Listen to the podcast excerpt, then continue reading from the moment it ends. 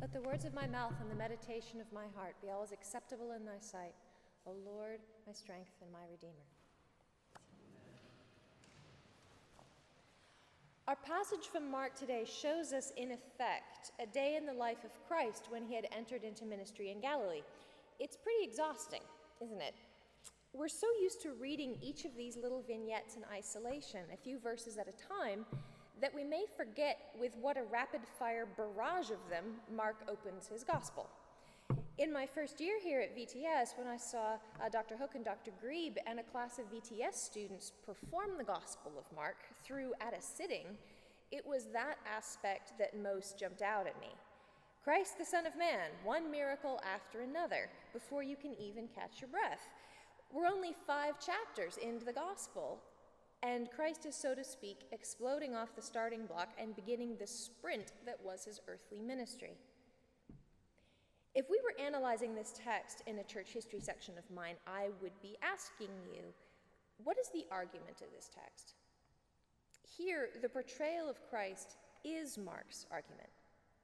In this, our first introduction to the personality and the teaching of Christ, he isn't only the great human teacher who, in the words of the late, great Leonard Cohen, taught what sounded like the truth and seemed the better way, but was yet a truth that's not the truth today.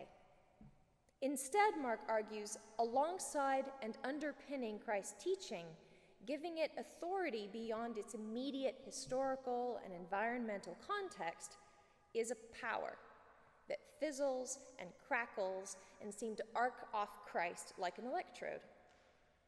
In the previous chapter, Christ had crossed the lake, landed on the shore, exorcised a legion of demons from the Gerasene outcast before turning around and crossing back across the lake to encounter the crowds we met at the beginning of our reading.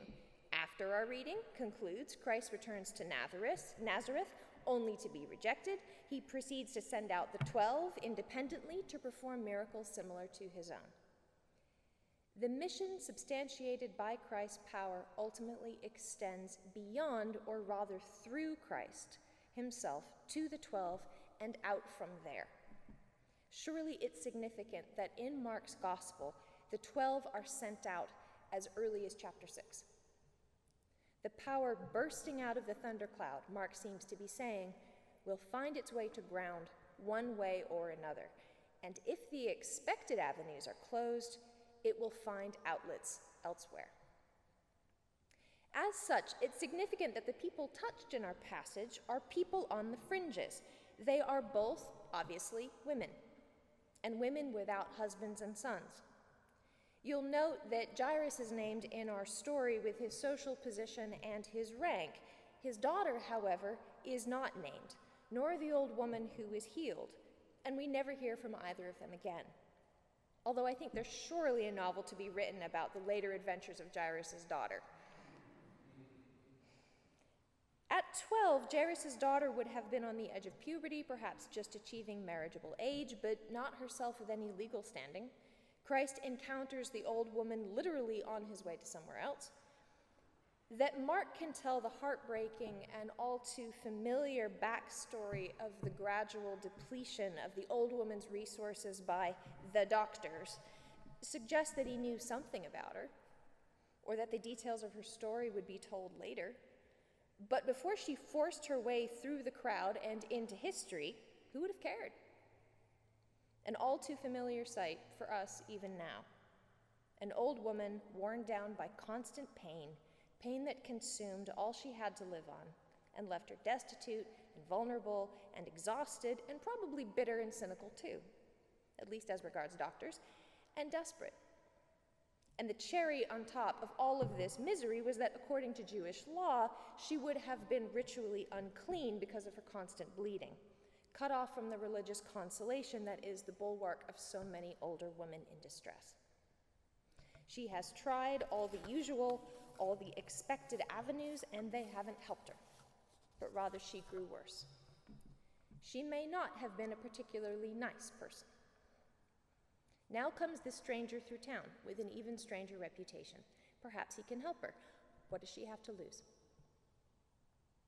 So here we have this old woman who's incidental, disposable, on the way to somewhere else where the action is supposed to be, and yet who pauses everything for just that one moment.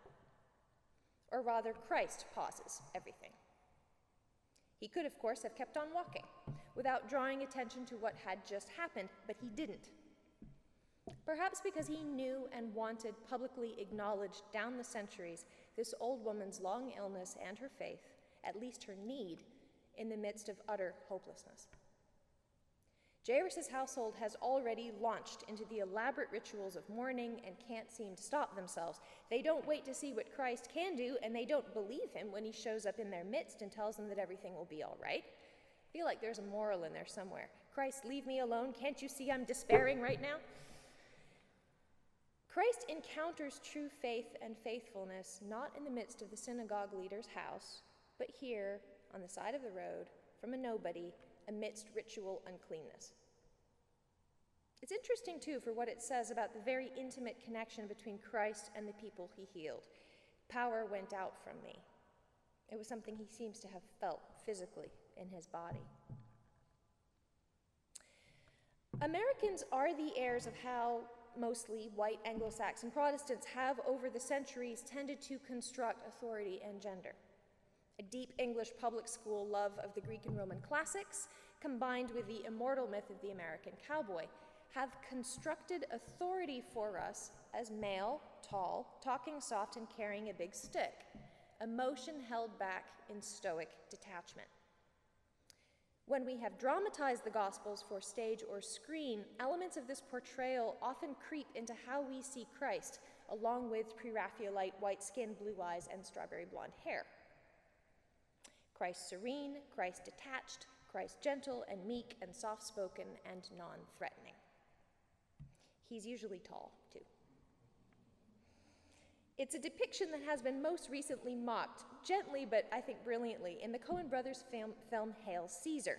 Christ dressed all in white, flooded in sepia light, shot from behind, so all you see is orange hair. Hail Caesar is, of course, sending up the Robe, Quo Vadis, and other swords and sandals epics. The narrative problem in those films is that precisely because they're telling extra-biblical stories, Christ is never allowed to say or do anything, any more than he's allowed to be seen directly. He just looks on and passes on. All in all, it's a depiction that I don't see anywhere in our Mark reading for today. Instead of detached stoicism, what we see is a kind of hectic intensity, a burning the candle at both ends quality. Francis Spufford, in his book Apologetic, I'm paraphrasing here, says that in the gospel accounts, it's almost as if Christ has blinkers or an interesting kind of tunnel vision. Wherever Christ looks is, at that moment, the center of his universe. Whoever he looks on, stares at, interacts with, heals, they are, in that moment, the absolute center of his world. And for that moment, perhaps they are the center of the world. Detachment and aloofness are not words in his vocabulary. And so when we see him finally arrived at Jairus' house, marching into the middle of the grief-stricken relatives, telling everyone to call off the lamentations, kicking everyone out, calling Jairus' daughter back to herself again, and then hushing everybody up about it, we see Christ the firecracker, Christ the meteor, Christ the man of